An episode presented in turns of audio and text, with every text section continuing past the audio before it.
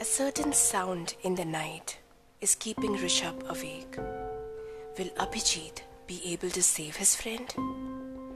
Tune in this Wednesday and listen in to Aram Kedara, only on Stories by Sneha.